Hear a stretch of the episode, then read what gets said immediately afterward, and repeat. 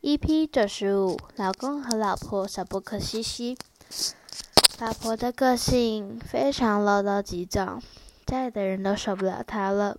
老公很想知道娘家的人对自己太太有什么看法，于是找个理由说服老婆回娘家住几天。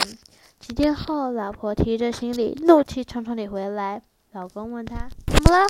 回去的时候不是开开心心的吗？”老婆说：“是啊，可是家里那群牧羊的仆人不知道怎么搞的，现在我总是臭着一张脸，好像我有让人多讨厌似的。”老公不禁叹了一口气，连一大早出门工作，晚上才回来的牧人都对你感到不满，更别提每天待在你身边的家人了。